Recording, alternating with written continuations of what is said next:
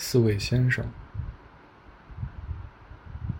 五祖香先生的猪。从青木关到歌乐山一带等处，在我所认识的文友中，要算五祖五祖香先生最为阔绰。他养着一口小花猪，据说这小动物的身价值六百元。每次我去访祖访祖香先生。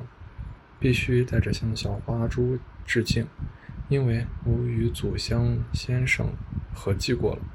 假若他与我共同登广告卖身，大概也不会有人出六百元来买。有一天，我又到吴宅去，给小江祖香先生的少爷买了几个比醋还酸的桃子，拿着点东西，好搭讪着骗顿饭吃，否则就太不好意思了。一进门，我就见吴太太的脸比往红往日还红。我心里一想，便想到了小花猪。假若小花猪丢了，或出了别的毛病，祖香先生的阔绰便马上不存在了。一打听，果然是为了小花猪。他已绝食一天了。我很着急，急中生智，主张给他吃点奎，给他点奎宁吃。恐怕是打摆子，大家都不赞同我的主张。我又建议把他抱到床上，盖上被子睡一觉，出点汗也许就好了。焉知道不是感冒呢？这年月的猪比人还娇贵啊！大家还是不是很赞成。后来把猪医生请来了，我颇兴奋，要看看猪怎么吃药。猪医生把一些草药包在竹筒的大厚皮儿里，使小花猪横闲着，两头向后竖在脖子上，这样。药味与药汁儿便顺着走入里边去，把药包塑好。小花猪的口中好像生了两个翅膀，倒并不难看。虽然吴宅有此骚动，我还是在那儿吃了午饭，自然稍微有点不得劲儿。过了两天，我又要去看小花猪，这回是专程探病，绝不为看别人。我知道现在的猪肉价格很高。小花猪口中有那个药包，而且也吃点东西了，大家都很高兴。我就又打着，又混打，混，我就又棍打腿的骗了顿饭吃，并且提出声明：到冬天得分我几斤腊肉。祖香先生与太太没加任何考虑便答应了。吴太太说：“几斤？十斤也行。想想看，那天他要是一病不起，大家听罢。”都出了冷汗。马宗荣先生的时间观，马宗荣先生的表大概是，我想是一个装饰品。无论约他开会还是吃饭，他总迟到一个多钟头。他的表并不慢。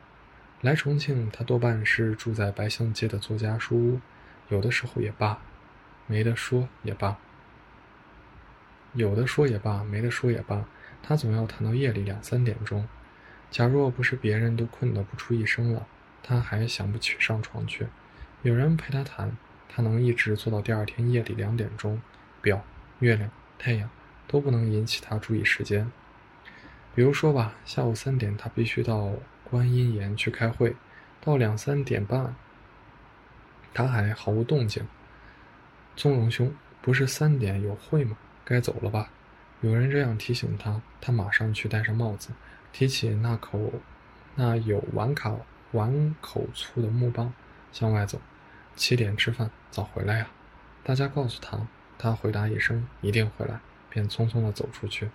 到三点的时候，你若出去，你会看见马宗荣先生在门口与一位老太婆或两个小学生谈话了。即使不是这样，他在五点前也不会走到观音岩。路上每遇到一位熟人，便要谈。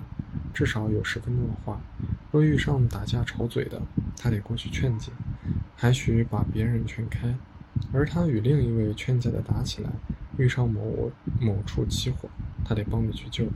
有人追赶扒手，他必然的加入，非捉到不可。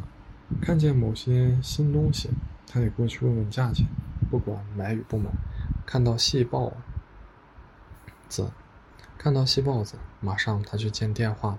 问还有没有票？这样，他从白象街到观音岩可以走一天。幸而他记得开会那件事，所以只要两三分钟、两三个钟头。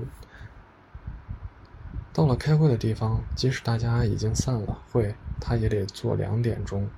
他跟谁都谈得来，都谈得有趣，很亲切，很细腻。有人随便哼一句二黄，他立刻请教给他；有人刚买一条绳子，他马上拿过去练跳绳。五十岁了呀，七点，他想起来回白象街吃饭，归路上又照样的劝架、救火、追贼、问物价、打电话。至早，他在八点半左右走到目的地，满头大汗，三步当做两步走的。他走了进来，饭早已开锅。所以，我与我们与友人定约会的时候，又说我随便什么时间，早晨也好，晚上也好，反正我一天不出门，你哪时来也可以。我们便说马宗龙的时间吧。姚鹏子先生的观砚台，作家书屋是个神秘的地方，不信你交到那里一份文稿。而三五日后再亲自去索回，你必定不会说我是扯谎。到了书屋，十之八九你找不到书屋的主人姚鹏子先生，他不定在哪儿藏着呢。他的被子，他的被褥是稿子，他的枕头是稿子，他的桌上、椅上、窗台上全是稿子。简单的说吧，他被稿子埋起来了。当你要稿子的时候，你可以看见一个奇迹。假如说尊稿是十张纸写的吧，书屋主人会由枕头底下翻出两张，由裤袋儿、裤兜里掏出两张，书架里找出两张，窗子上揭下一张，还欠两张。你别忙，他会由老鼠洞里拿出那两张，一点儿也不少。单说彭子先生的那块砚台，也足够惊人了。那是块无法形容的砚石砚，不圆不方，有许多的角，没。而没有任何角度，有一点沿儿，豁口甚多，底子最齐，四周翘起，中间的一点突出，如元宝之背。它会像陀螺似的在